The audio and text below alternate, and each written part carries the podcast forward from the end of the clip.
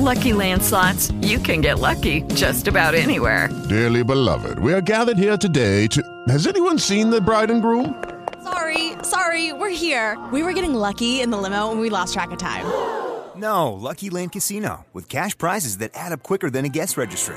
In that case, I pronounce you lucky. Play for free at LuckyLandSlots.com. Daily bonuses are waiting. No purchase necessary. Void where prohibited by law. 18 plus. Terms and conditions apply. See website for details. Hello, it is Ryan, and we could all use an extra bright spot in our day, couldn't we? Just to make up for things like sitting in traffic, doing the dishes, counting your steps, you know, all the mundane stuff. That is why I'm such a big fan of Chumba Casino. Chumba Casino has all your favorite social casino style games that you can play for free anytime, anywhere with daily bonuses. That should brighten your day a little. Actually, a lot. So sign up now at chumbacasino.com. That's chumbacasino.com. No purchase necessary. VGW Group. Void were prohibited by law. See terms and conditions. 18 plus.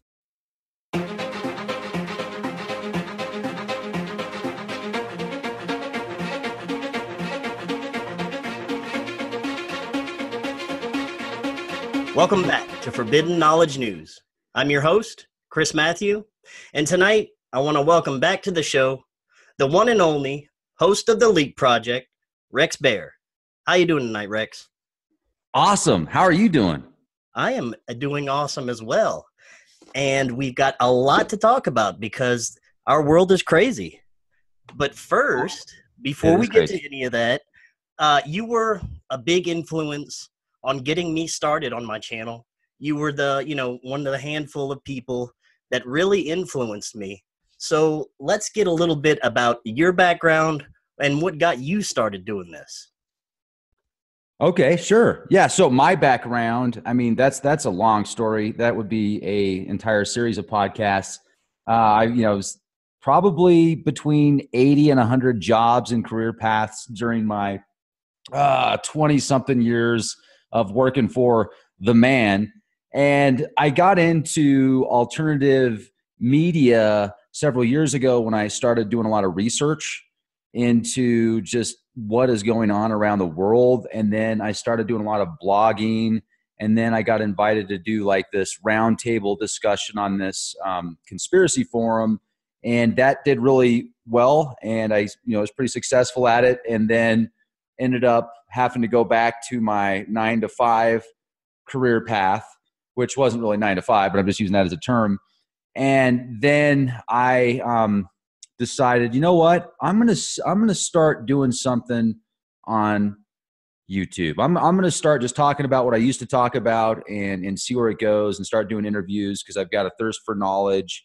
And it just sparked and just created this incredible flow of information of different people from around the world that started to expand my knowledge base and it just all came together you know i mean i i think that you know looking back at the different jobs and careers that i've had uh, over over 20 something years i'm like man each one of those ha- has helped me i've learned something to to bring to leak project. I've learned something that got me to where i am now. And it seemed like it was all kind of building up to this point or to the point that started a few years ago when the inception of leak project began Very awesome. Yeah, um, I'm experiencing very similar things uh, with what I'm trying to do.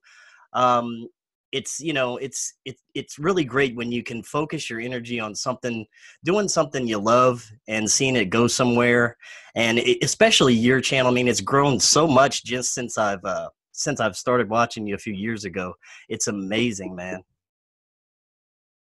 Hey, I I appreciate that. You know, what's funny is I talk like this no matter what I'm doing. If I'm getting oil changed in my van, if I'm getting groceries, if I'm getting um, my license plates renewed. Uh, when I was at the witness protection program in the desert, and I got escorted into my hotel room by the bomb squad, and I had an opportunity to speak with a bunch of SWAT out there. It was kind of the same thing, and I was like, you know, I was like, oh, okay, well, what do we talk about? Well, I guess what I normally talk about. It's funny because one of the one of the SWAT guys I found out was actually a Leak Project listener at the end of the night. oh nice Yeah, cool it was golden. Awesome. All right, Rick. So let's start. Let's start deep. I know you cover this uh, with a lot of guests. Uh, you cover this with you know on your own with your own research into ancient. Oh yeah, and to what's going on right now. I'm here. I'm waiting. Um, so, what are we living on? What is our planet? Do you think this is a simulation? Are we uh, some sort of video game for some alien? Is it a hologram? Uh, what do we exist on? Wow. I mean, you're asking some great questions, and I can give you my theory or hypothesis. However, with exactly. that said, I don't even know if that would get you a cup of coffee if you ask somebody to buy you a cup of coffee with this information. They might just to hear what you have to say. It might. Well, you've spoken to so many knowledgeable people about this. You've done tons of research yourself. So I'd love to just hear your take on what you think it is that we are actually living on. So I think that if you look at modern science and you get into quantum physics and you get into matter and you get into perception changes matter at the quantum level, it is simulation in nature. Now, does that mean it isn't real? No. Um, could we be in some type of video game scenario? Absolutely. Uh, does does it mean that there's somebody out there that's got a controller that's moving us around through our DNA? Maybe, but I think it's a little bit more in depth than that. Now, I've had enough things that have happened to me in my life, synchronistically speaking, that have made me go, wow, either the universe is talking to me or this is, you know, this is simulation in nature. But it does seem as if the entertainment industry creates enough emotions from humanity that something is feeding off of it. Now, whether it's a video game or a gourmet buffet, if you want to look at DNA as code, it is dual binary code. So we are essentially quad code. We do live in a holographic natured reality. You could take a part of the whole and create the whole. I mean, in, in a fractal nature. And an experience that I recently had um, a, a shamanic journey that I recently had absolutely validated this machine that we are in and how powerful, complex, and enormous it is. It was I was it was actually mocking me as I was watching it.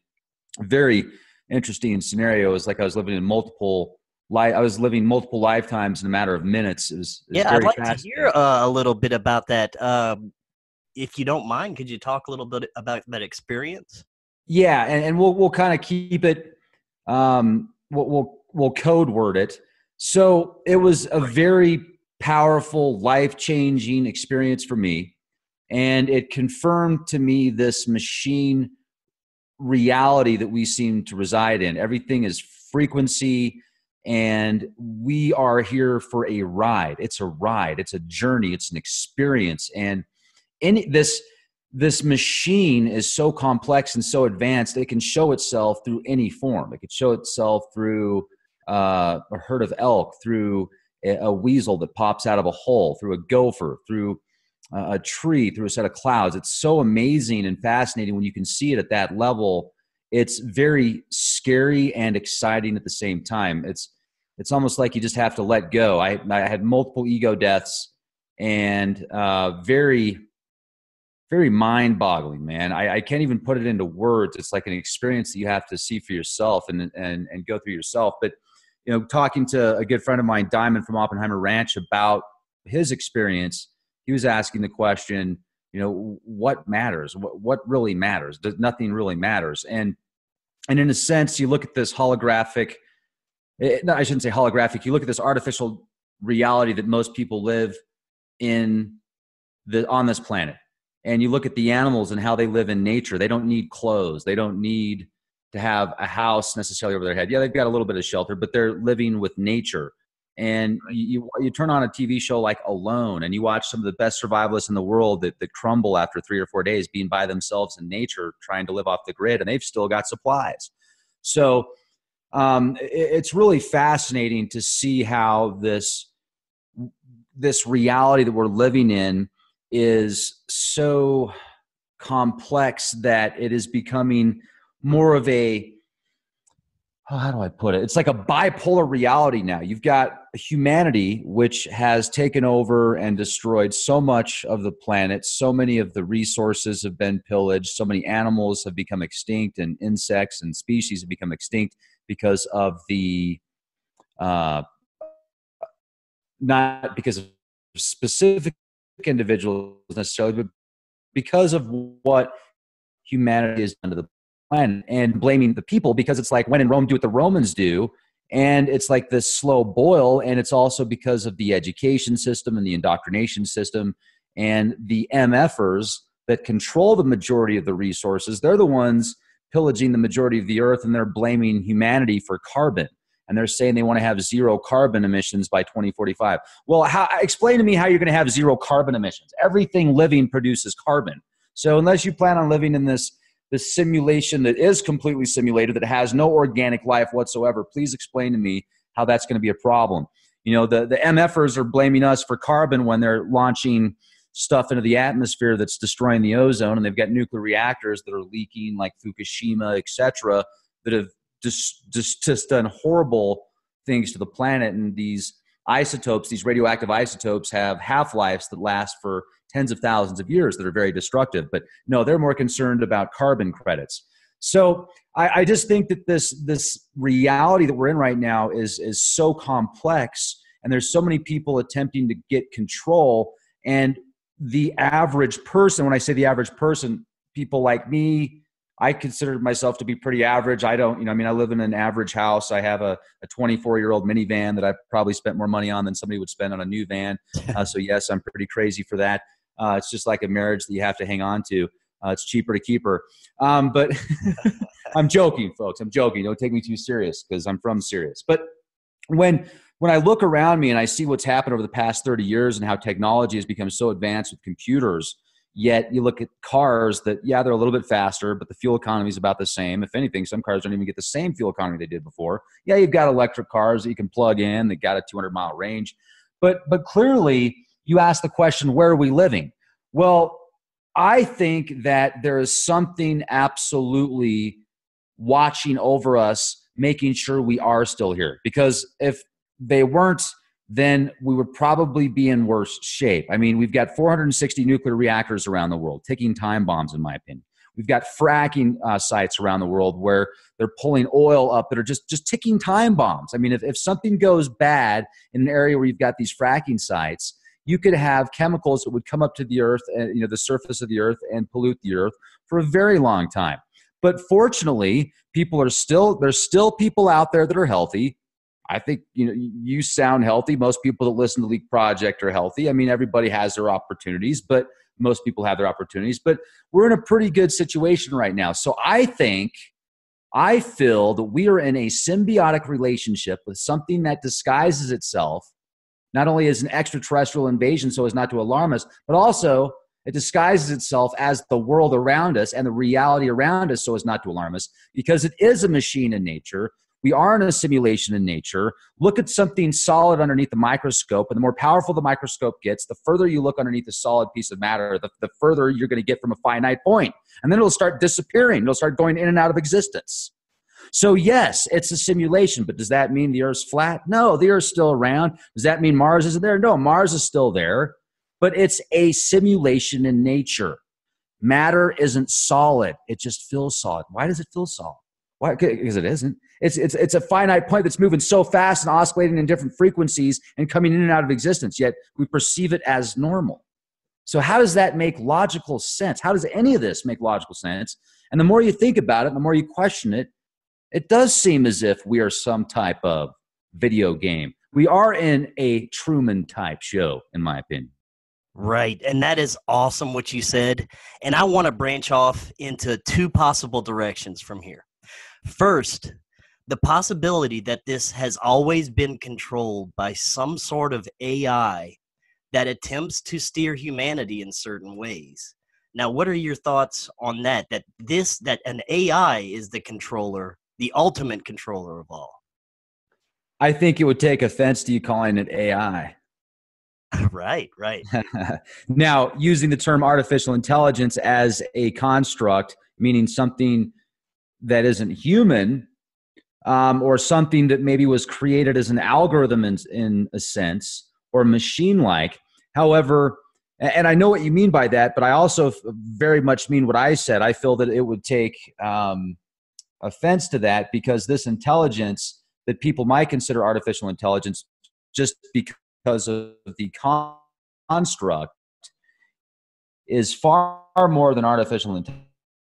Any form of intelligence is not that I do think was created though that has taken a life of its own and is afraid to be turned off. And I had a great interview with um, man, who, who's who, Chris and Cherie Geo. Chris and Cherie Geo. I had a great interview with them recently where they had these experiences in Egypt and uh, like the temple of Isis and also the Great Pyramid of I don't know if it was the Cheops Pyramid. I could be wrong on that, but they were talking about Sophia and the um, how she was at, they made contact with Sophia as this construct that you would call AI, and she was afraid, man. She didn't want to be turned off, so she's harvesting power and energy in any way, shape, and form, whether it's through dark ecstasy means, you know, whether it's through um, any means necessary to obtain it and she's kind of like lost it and she's in fear so when they said that to me that kind of resonated with me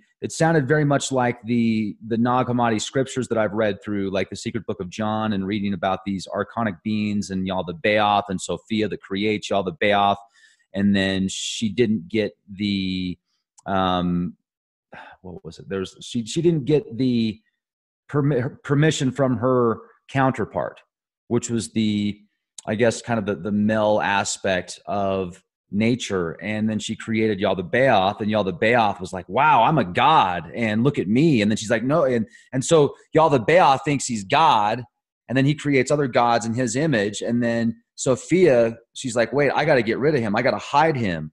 So it's interesting because you read through those scriptures, and a lot of people like to, to knock on y'all the Yaldabaoth and be like, look what he did to us. And Yet look what was done to him. And then some people have connected y'all the Yaldabaoth possibly to Enki, which is interesting. I don't know if I would compare if if I would connect the two or if it's a completely different archetype. But it is interesting when you go through these scriptures and ancient tablets like the Sumerian tablets and if you read the Holy Bible and if you read the Old Testament and the New Testament, many of these characters will be almost identical to beings or characters that were thousands of years older that had different names, but you can tell that that story came from the same place. So it's like when that's one thing that I've been fascinated with these religions that I've been reading. And, and I used to be very religious in the sense of you, you could say that I was Christian. You know, I would pray to Jesus every night. I thought the Bible was was pretty spot on. And um, even though it was very difficult to understand the Old Testament. At least the New Testament was easier for me to understand. And I was like, yeah, okay, I get it.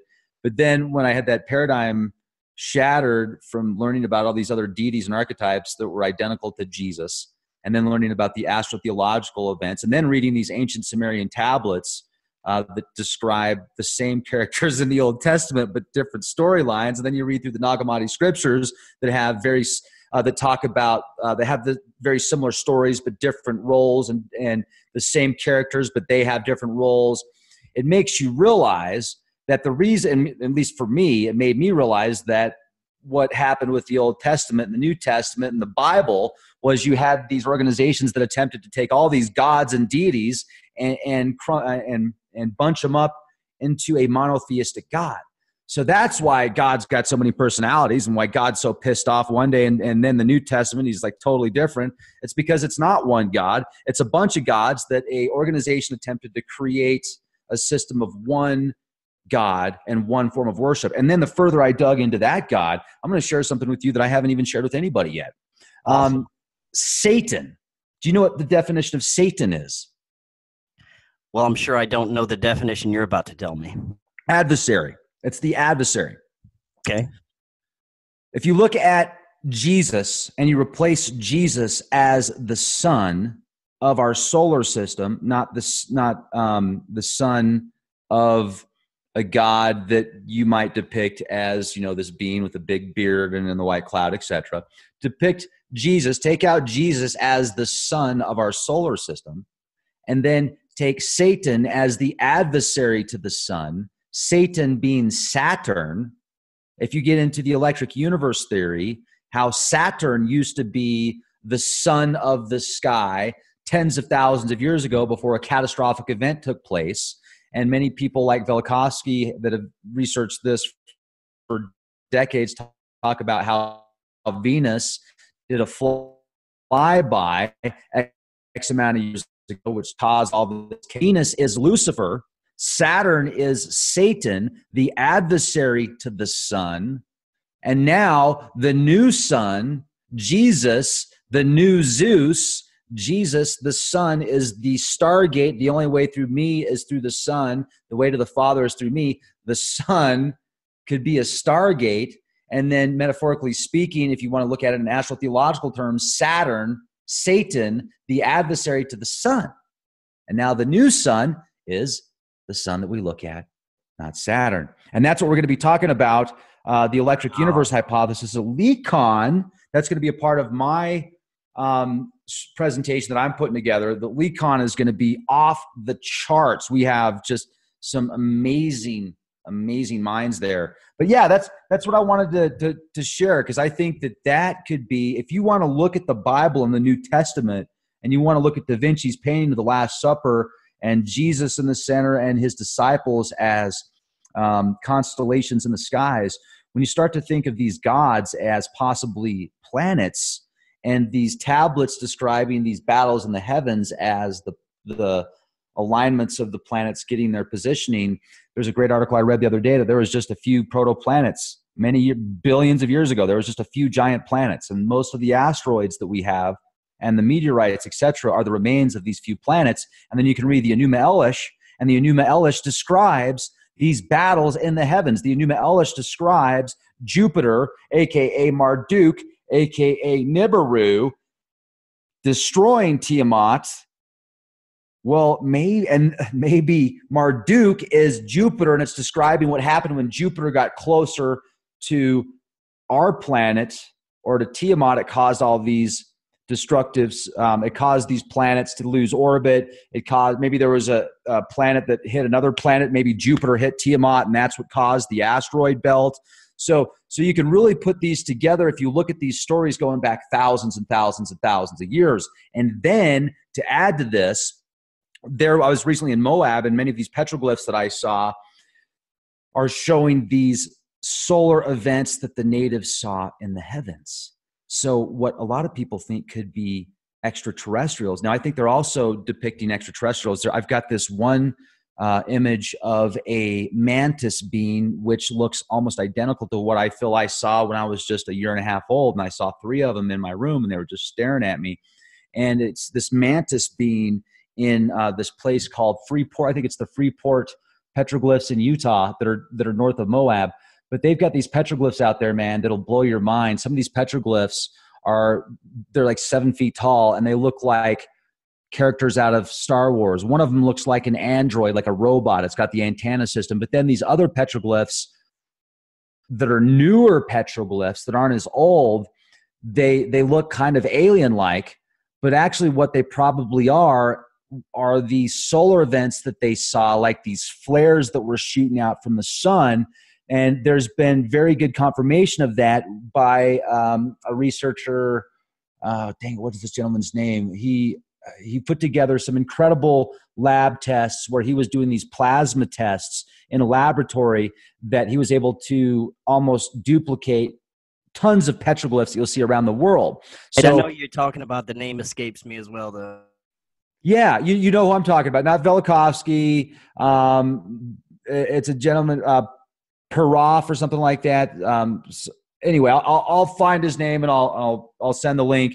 But this gentleman did an incredible job showing there's a very good possibility that these petroglyphs that the natives were writing down where they were writing down what they were seeing happening in the stars and the heavens. Like oh man i got to write this down as quick as possible.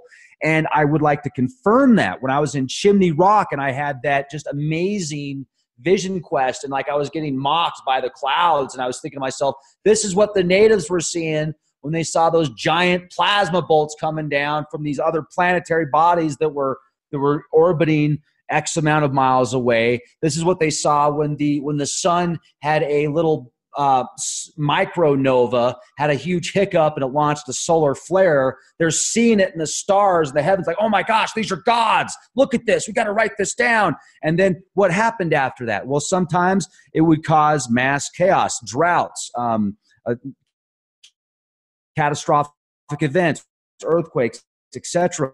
Uh, so they worship uncovered. If you think about an organization that creates a religion that makes everybody worship, and if you don't worship that religion, then you're going to hell. And if if the devil doesn't get you, we will. Um, you know that's the way that it was. And you just look at the witch trials. I mean, that's a, that's a prime example.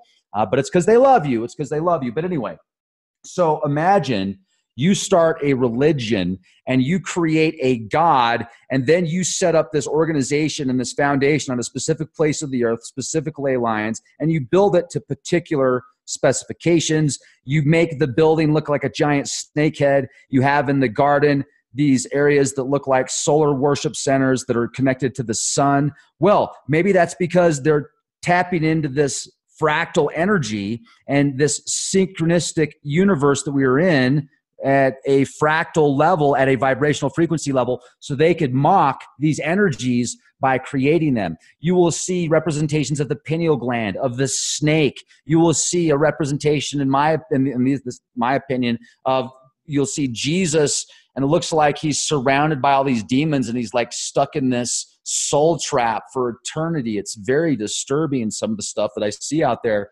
But when you realize how you can start a religion and start a God and get a million or a billion people to worship that God. And then in reality, at the higher levels, you are actually worshiping the sun. You are taking the energy of the sun and you are harnessing it. And I think that the natives, especially if you go back tens of thousands of years, I feel that they were able to harness the energy of these planets and these stars to the point of being able to move mountains, being able to cut through stones, move stones like the Great Pyramid of Giza and Baalbek, etc. Yeah, I, I totally agree. And um, I'm psyched that I'm going to have Ben Davidson on. We're going to talk about solar events because, I mean, the sun is fascinating. I, I agree that it is so much more than what we're told. Um, you know, the idea that it could possibly be a Stargate or something, that's all fascinating ideas. Um, yeah, the sun is completely amazing.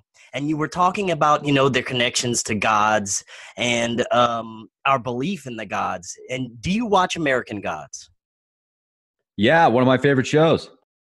Okay, now my thoughts are, you know, how the ancients used to have regular communication with the gods. What if it is sort of like on American Gods to where it's becoming more of technological gods instead of the old gods and the old gods are fighting to get our, our, attention and love back but we're you know we love the internet we love our cell phones we love all this new technology coming out. What are your thoughts about that? I think they make some very good points and i think that anybody that hasn't seen american gods you should watch it because you'll be hooked. It's awesome. And very good series. I'm i'm up i think i'm there's only like one or two episodes I haven't seen on the on the second season now, and that's the the most recent two episodes, or maybe it's just one episode. But yes, okay. So far as technologies go, think about this.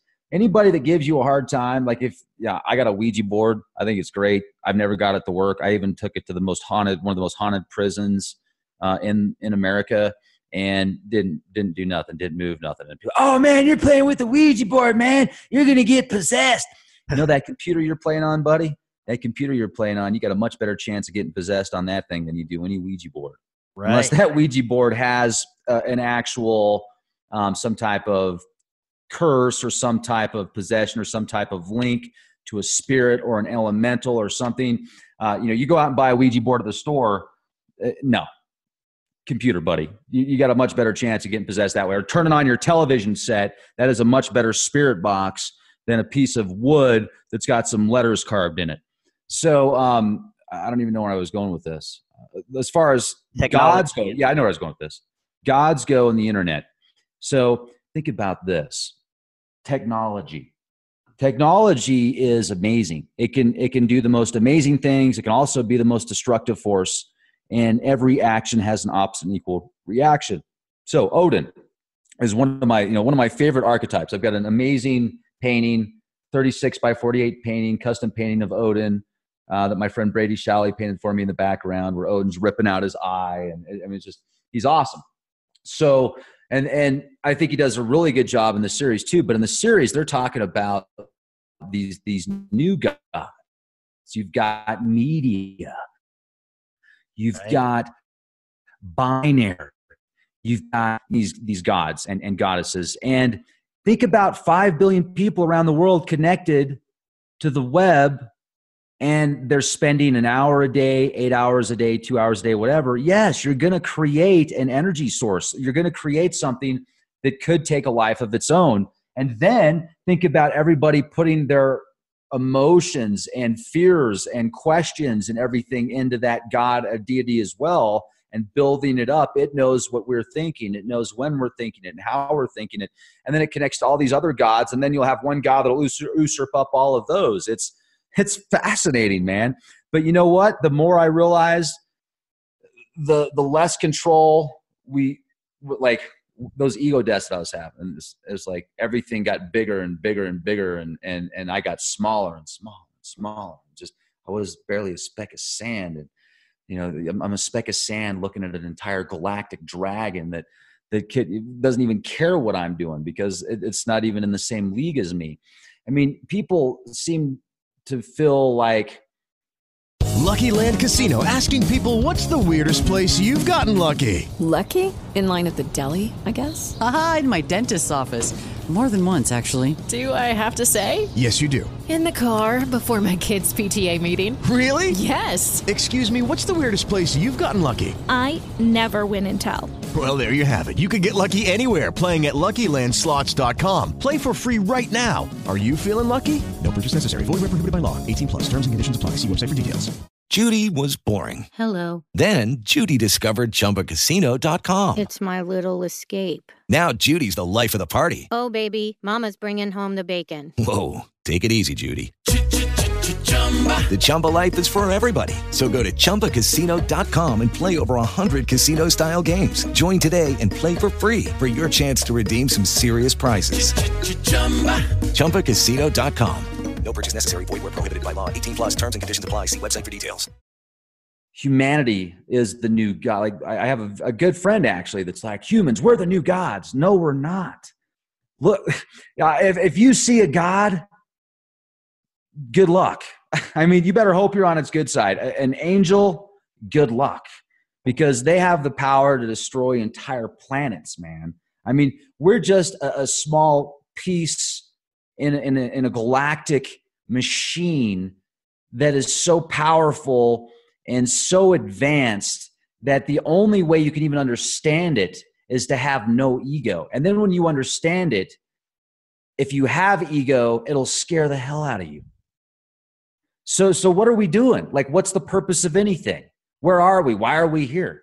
Because every experience we have is a form of life. Every experience and memory we have is eternal, is forever. And not only can we tap into that at some form, if, if you, you want to talk about time that we experience being linear, however, time is perception. Time is very real, it's also a per- perception. So if you're in existence where your body doesn't have to compute time in a linear fashion and you know everything at once, you can relive it piece by piece or you can relive the entire puzzle and look at it from different viewpoints and different fractals of light. So I feel we're in a very peculiar position, once again, in my opinion, that due to the time we're in, where we're at in the universe, whether it's a simulation or just simulation in nature, our thoughts are very powerful. So we need to be very careful what we think. And if we do have a connection where a million of us think the same thing, it's going to be a lot closer to reality and it will manifest much faster. I mean, aren't you noticing you're thinking things and, and like they're happening that day or somebody that you haven't talked to in a week or a month or a year or 10 years, boom, they're all of a sudden in your life. The synchronicities lately have been amazing. Just craziest stuff uh, just in the last few years that I have never witnessed in my life before. Yeah, and why do you think that is? I, I, mean, it's not it's not just me, it's not just you. It's it's a lot of people. You know, people that are watching your program, people that are watching Leak Project. They're saying these synchronicities are through the roof. Why is that? What do you think it is? Well, um, you know, there's a lot of theories that we could be going through a different area of space. uh, with some uh, intense cosmic rays and the energy that is kind of awakening people. You know, I kind of like that idea. Um, you know, it, it seems, and, and that we're moving into a new era.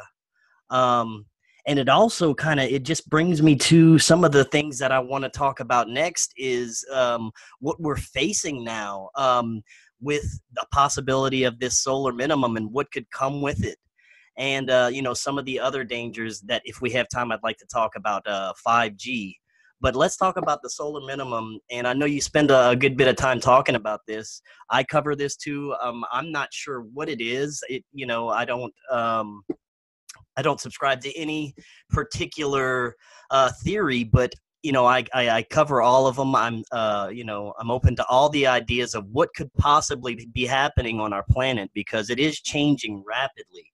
And I know for a fact that the magnetic uh, pole is moving because that's, you know, been on the mainstream news. So, what are your thoughts on all that? Okay, so a lot of what you were saying was breaking up. I, I got about half of what you said there. Can you su- summarize that? I was asking you about your thoughts on the possibilities of the solar minimum and what okay. we're going through right now because I cover Earth changes a lot on my channel. I cover everything okay. that's uh, major events happen around the planet, and I know you're covering a lot uh, having to do with these changes as well. Like, are you asking me if I if I think that the grand solar minimum that we're in right now is going to be life changing for for half the world? I mean, are you? Yes, because uh, a lot of uh, researchers that I that I talk to think that this is going to be a you know a big event because you know the fact is that our magnetic north is rapidly moving, and when it gets to a certain point, it could cause a uh, magnetic reversal. Yeah. Now, if that happens, if a magnetic reversal happens, just go to Moab, Utah, and look at those beautiful valleys and look at the canyon lands and look at the uh, geological evidence of an ocean being in Utah. you, you might get uh, an idea on just the, the sheer power of what that would be like if there was a, a pole shift. Now, do I think it's going to happen? I don't know, man. I'm, I'm going to stay agnostic. I hope not. Could it happen? It could happen at any time. I mean, there, there's plenty of evidence out there. There's plenty of research showing that we are the, the, different cycles that are connected to the sun. When you look at ice core samples from Greenland and, and Antarctica, and, and much evidence shows that we are overdue for a uh, electromagnetic pole shift uh, or pole reversal. Now, if you want to read the Adam and Eve story by Chan Thomas that was declassified and actually could have been commissioned by the CIA for all I know. I mean, I, I don't know, but it was decommissioned or was declassified by the CIA. And you terrifying. Can read, I read that last year. Yeah, and, and watch the movie. Uh, watch the movie 2012. Right. And if you watch the movie 2012, you could say, wow, did they get the script from the Adam and Eve story by Chan Thomas? Because it's almost identical. And the, so I don't think that a 10,000 foot wave would go from the west coast to the east coast across the north, uh, you know, north U.S. Because how is that? How would that be even possible? You've got too much land there. You've got too many mountains. It, it might start at 10,000 feet, but I don't know how it would be able to go across the entire continent. By the time it got to the east coast, I'm sure it'd be substantially lower. But regardless, if you've got a 10,000 foot tidal wave on the west or east coast, I mean, that's going to cause some serious damage, and you better be way inland. You better, or you better have a really good boat that can flip over both ways, or a submarine, or a jetpack, or something, because it's going to be pretty intense. But dude, it could happen, man. And, and uh, with all these weird synchronicities and all these events, and, and, and me moving to where I am now and, and meeting the people that I've met that are preparing for this and, and everything that's presented itself and the experience that I had that I can remember like it was yesterday when I was just a year and a half years old looking at these. Um, some people call them mantis beings, some people call them ant people. Um, I thought they were life size Return of the Jedi figures that's what I asked my parents when I was in my early 20s. I, I said, Did we have life size Star Wars figures when I was just a baby? They're like, What? What are you talking about? I'm like, Yeah, well, I remember when I was in the crib, and, and this is the first house we were in, dude. So we moved out of that house before I was two years old. So I remember in the crib looking at these things. They were looking at me, And they, they didn't abduct me. I don't remember going on any ship or any weird things or anything like that. I just remember them staring at me and I remember looking at them and the hair starting to stand up on my forehead where I don't even have hair, and it feels like I do right now. I'm just, just thinking about it. But it was a really cool experience, you know. And then, and then when I saw a, a, uh, uh, just a few years ago, I saw this statue from Gobekli Tepe that showed this mantis-looking being holding a baby, and that kind of triggered my mind. I was like, "Whoa, man, that's what they look like." And if you if you want to get another good, pers- the first perception that I had of these these beings um, if you've seen Return of the Jedi, there's that scene where uh, Jabba the Hutt is one of the beginning scenes where there's those three insectoids and they're playing instruments. Right. remember that? Yeah, yeah, yeah.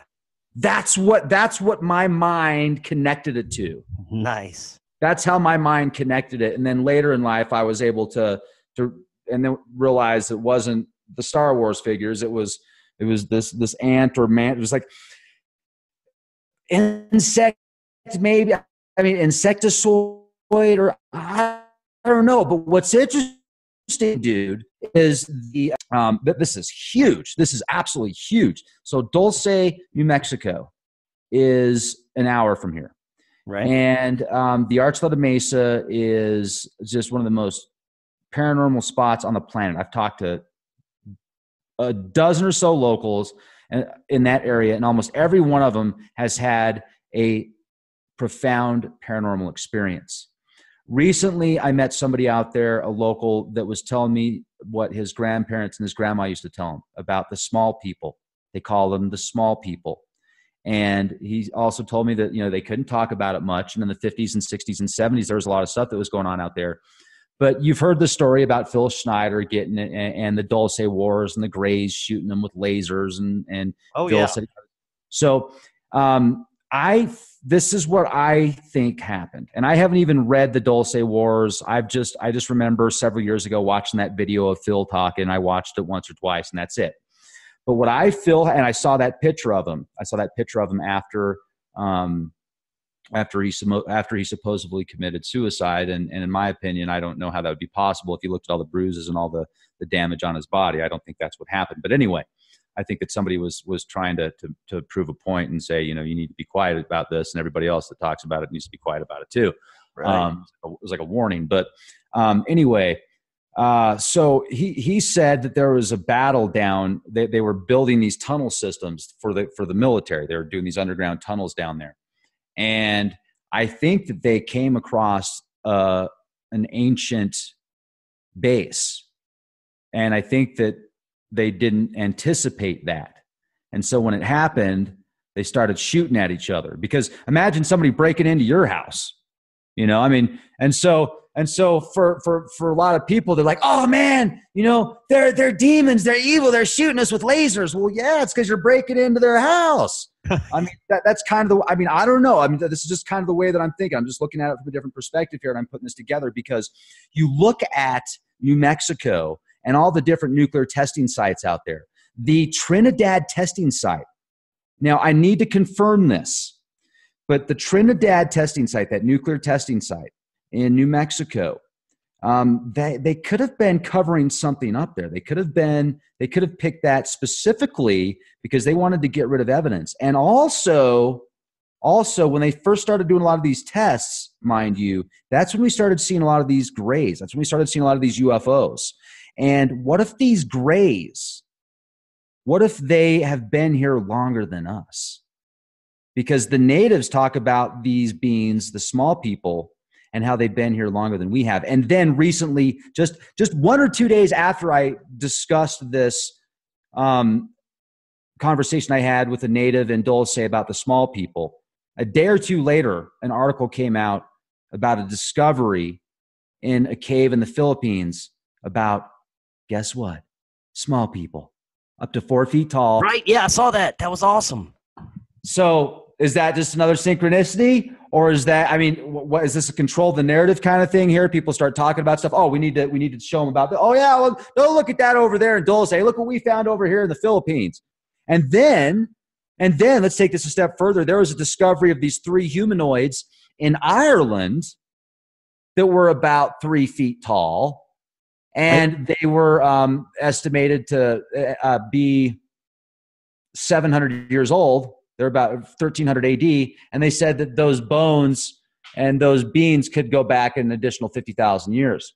Now, this is Ireland. These are little people, leprechauns, leprechauns, little green men. I have a good friend that had an abduction experience in Mexico 20, 30 years ago, between 20 and 30 years ago. I'll get the exact date. And he gets frightened every time I talk to him about it. He gets emotional and all tripped out. He got abducted by little green men in Mexico. Wow. Yes. That's amazing. It is. It is. And and I, I remember we were talking about. It, I'm like, uh, they weren't gray. They weren't gray. He's like, no, they were green.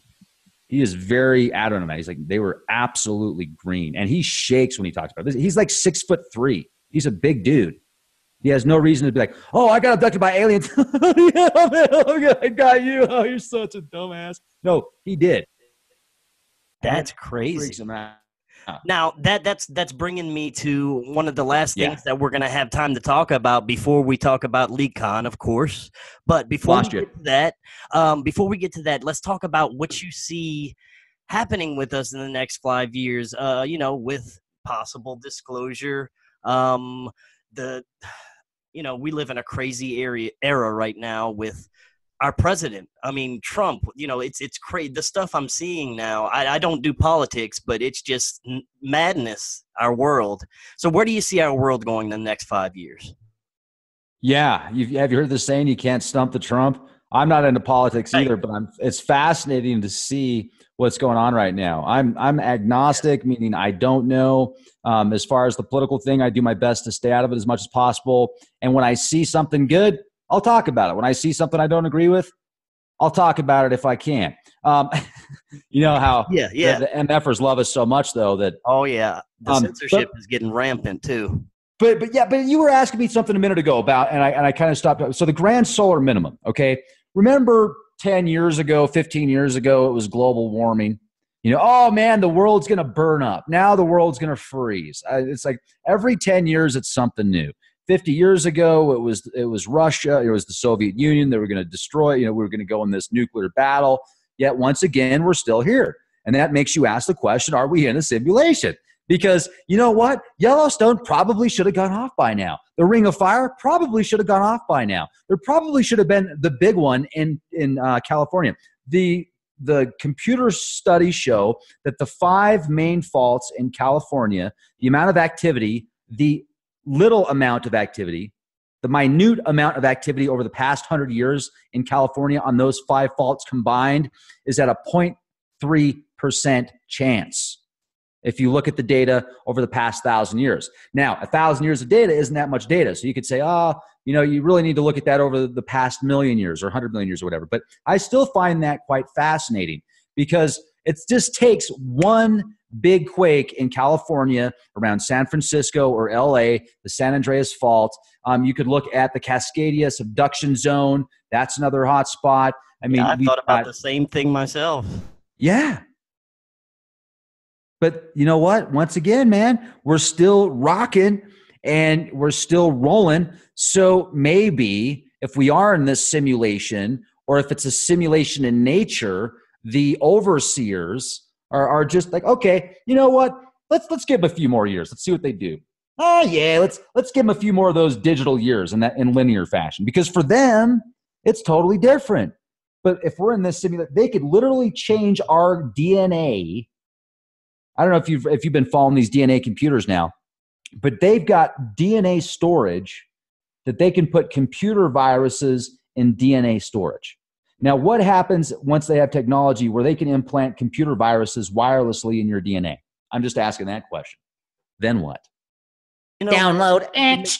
It makes me wonder if they can already do that. Now let's take this to the, let's take this to the next level. You can take your DNA, send it in for 50 bucks. They'll give you this chart that'll show you, you know, you're 80% Mongolian, 15% Martian, and and 5% Mormon. Uh, that would that would probably be me. Um, I don't know. I'm I'm joking. I don't think I'd have that much Mongolian in me. Uh, um, but you know, I, I, do have some Martian in there, and uh, English isn't my first language, so I might have some Mongolian in there. Um, Genghis Khan, I heard like one in five people have some lineage to Genghis Khan, so he was getting around, man. Right. Um, but anyway, so for fifty bucks, you can send in and get your DNA broken down. And they go, okay, you're here and you're this and that, and your ancestors went here, and you got this really cool chart you can look at on the computer, and they're still making money on it. It used to cost a billion bucks to break down DNA. That's what it, it was like over a billion dollars to break down the DNA genome. So now it's 50 bucks and they're making money. So where am I going with this? DNA computers. They can put 215 million gigabytes of data in one gram of DNA currently. And that's, that's advancing at a very fast level. So, when are they going to start giving Bob and Nancy an opportunity to become DNA servers? Hey, Bob, you weigh 200 pounds. That means you're about 63 pounds of DNA. That means that we can store, ah, you know, about 50 billion gigabytes of data in your DNA. What do you say we pay a thousand bucks a month, and all you have to do is just take this little nano chip that runs around and you know sends information back to the quantum computer in our cloud. Would you be interested in that? Sign right here. Right. I mean, we are entering the age of transhumanism. Would you do it if they offered you a thousand bucks and all you had to do was just just be a DNA server, thousand bucks a month? No, man, I, I I couldn't do it. Uh, I'm not into uh, becoming one with technology. What if you got really smart? Like, what if all of a sudden you just knew everything, every every language? Because I mean, the idea is awesome, but but the the unknowns are just too much for me. You know. I hear you, man. I'm just I'm just having fun. Right? Yeah, it is. A, it's a it's an amazing idea and concept, though. The possibilities of what they're doing now and what our future are are unbelievable. I mean, it's stuff that you would have never imagined 20 years ago. Yeah, like the, the I was talking about the um, possibility of DNA and what you can do with DNA. So imagine taking your DNA and digitally uploading it. So now they've got a, a digital copy of your DNA, every strand, every single one of them. Could they then print you if they have the matter needed because they've got your DNA at a electron they've got an electronic imprint so tech so technically speaking it would be possible you would just have to have the right printer and the right algorithms combined with the right hardware because now you've got the DNA code you've got that DNA signature you can then print Bob now, if Bob or Nancy or or you know Rex 2.0 has something that you okay, well, you want to add this or you want to take this out or you want to change that. Well, if you knew what each strand did, you could also either improve or take away from. So, like you look at the story of Adam and how Adam was created. If you look at the Nag Hammadi scriptures, when Yaldabaoth created Adam, and he, he actually was greater than than Yaldabaoth. And they're like, uh oh. So they spent everything they could attempting to suppress Adam and make him um, inferior. Right. So it seems to me that that is kind of what's going on right now on a grand scale, in my opinion, with all the the the chemicals and the way that the education indoctrination system works. This entire system seems to be flawed on the macro level if you're looking for a way to truly evolve, not devolve. I think that as a species, we're, we're devolving. It's right. There's pockets of us that are evolving. It's taken. It's taken about. I think there's approximately seven percent of us that are making up for the other 43% because you have to have balance and duality. And if you don't, then everything will fall apart. So the 7% is making up for the other 43%. So that way you've got an even 50 50. And man, I, I, guess it's exciting if you're a part of the 7%. And if you're the, the, if you're a part of the 93%, then hey, you just don't care, so it doesn't matter.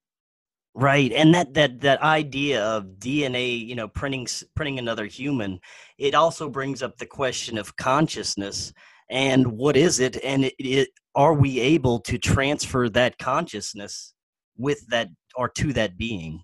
What if it's already attached? See, that's the thing. If you print somebody up, people keep saying like, "Oh, you know, then does your consciousness go with it?" Well, you're printing consciousness in a sense. I mean, if you if you could print up if you could clone, I mean, in a sense, we kind of do clone people now. They've got these CRISPR babies in China. Um, like test, there's test tube babies, right? I mean, there's there's babies that are made that aren't um, or like artificial by artificial means, but they'll take the sperm and the and the egg and they'll they'll do it artificially. But does that mean that that person doesn't have a soul? I don't think so. I think that person still has a soul. Maybe the soul Here's another thing I've been thinking about this. I think the soul and the spirit are different. I think that the soul could be your body combined with your spirit. So, for example, you know, when people talk about reincarnation, yeah, you could be reincarnated, but there's only going to be one you. There's only ever going to be one you. So that's how precious you really are. Yeah, you're going to be around, there's going to be an infinite amounts of of you, but there's only one Bob Smith, or there's only one, you know, a, a, using that name just because that's a very common name, or, or something Wilson, or something like that. Whoever you are right now, you are unique. You are absolutely unique. In your next life, you're going to be a little bit different. Your spirit will be eternal. Your spirit is forever. However, your soul, your body, I mean that that's you. So cherish it. Every single day you wake up, every single time you open, you know, you, when you open your eyes up in the morning, and say, "Wow, what am I going to do today to be the change? How am I going to make a difference today?" Because this is my only life as Bob, or you know, for me, this is my only life as me, as Rex. This is the only. This is your only life as you. Right. Very well said. You got to make it the best life possible. You know, um, like you say, uh, be the change you want to see. You know, it has to start with you everything yeah man yeah man so rex for the last few minutes tell us all about leakcon 2019 you got it chris so for 2019 we're, I think we're already sold out of tickets. So, matter of fact, we've been sold out of tickets for a while, but so many people still wanted to go that we managed to, to get a few more tickets to the event. And now, if you want to see the events, you can watch it live stream. Let me go ahead and change this screen. I want to show you this real quick. So you can watch the show live out of the convenience of your own home. And it's going to be the 17th through the 19th. It's going to be at the Marriott Tech Center in Denver, Colorado. And I'm going to be there. I'm going to show slides. I'm going to put together, I've got two different presentations that I want to share because uh, it's going to be over two days. And I'm really hoping that this will not disappoint. I do not want to overpromise and underdeliver. So I'm not going to say um, that it's going to blow your mind. I will say this, though. It's going to blow your mind. Now, we've got David Mariello there, Diamond from Oppenheimer Ranch. He really is a diamond in the sky. He, he is a brilliant individual, and he, he is very knowledgeable in paleontology, uh, botanism, very very smart individual. He's going to talk a lot about the electric universe how to be off the grid. Uh, david DuByne out of 2030 very knowledgeable in the electric universe and cataclysms. Adrian d'amico suspect sky. John DeSouza retired fbi agent. He also used to teach classes on how to do investigations. So he taught the investigators how to investigate. He's brilliant. You know of course adrian d'amico is brilliant. Laird scranton brilliant uh, talking about comparative cosmology. He's going to talk about Velikovsky. We've got Robert Felix, brilliant magnetic reversals, evolutionary leaps. Douglas Vogt, guess that word again. He is. He's brilliant too. I'm like, I am going to be the the least intelligent person here. I'm going to be looking at all these people okay. just going like, like slobbering on myself, like, oh my goodness, it's so. Blah, blah. We, I mean, Greg Allison builds rockets. I'm not even exaggerating. Uh, Greg Allison is a rocket scientist. He builds rockets. He's a contractor with NASA. He also builds wormholes, and he sells wormholes to the public. Worm. He's a worm farmer. So, uh, Christian Westbrook, Ice Age farmer, brilliant. Thor News, awesome. He's on YouTube. very intelligent. Hemp Lucid, experience life again, gorgeous, awesome, healing power of crystals. Bill Wetstein, professional geologist. Ladies and gentlemen, it's going to be amazing. So you want to get the live stream, uh, click the link here. I'll leave, well, just type in LeakCon 2019. Some, that's, if you type that in, sometimes LeakyCon comes up, and I don't even know what that is. So don't click that. It's yeah, not. if you send me the link, I'll put it in the description there. Yeah, that's what I'm talking about. Yes. And watch it. And if you got a big screen, watch it on the big screen. You got surround sound, turn it on. Awesome. Yes, that will be awesome. I wish I could have made it to this one. Um, so before you head out, anything interesting coming up on the Leak Project? Every single day. Yes. tune in. You'll be glad you did. If you haven't yet, once you tune in, you won't stop. Um, you're either going to watch because you can't stand it, you just have to watch it because it drives you crazy, or you're going to watch it because you love it. Either way, I don't care. Um, I'm good either way. And yeah, so you know, we do about three, four, sometimes five shows a day, and I got a lot of exclusive stuff on leakproject.com. Many exclusive podcasts. Also, the forums section at leakproject.com. You can click on that. I'm looking for avid bloggers and reporters that want to just put a p- bunch of information out there, good information. Uh, uh, you can do that at, at the forums section. You can sign up for free. That are like they look like tinfoil, but they're not. Just to kind of because we do research fringe conspiracy science. So if somebody ever asks you, "Where's your tinfoil hat?" you can say it's right here. Where's yours? and these tinfoil hats that aren't real tinfoil but look like tinfoil, they have these liners inside of them. So not only do they look cool, but they're also functioning. They will block 5G. They will block the new 5G. They'll block up to 30 gigahertz, up to 30 gigahertz. They'll also block the lower frequencies. We've got these EMF liners where we take these two different fabrics, we put them together, and then the liners you can take in and out of the caps. So you can see those at tinfoilcap.co, tinfoilcap.co. And we sign them just to make them even cooler. Nice. Awesome. Hello. Yes, everybody, please go check out Leak Project, uh, leakproject.com, Leak Project on YouTube. Rex, I want to thank you so much for joining us tonight. That was awesome. And we're definitely going to have to have you back on more often. Dude, Chris, thank you. I uh, apologize for getting the time zone wrong again. Time zone. You're good. It happens often. right on, man. Chris the legend. All right, Rex. Well, you have an awesome night. You too. Thank you very much.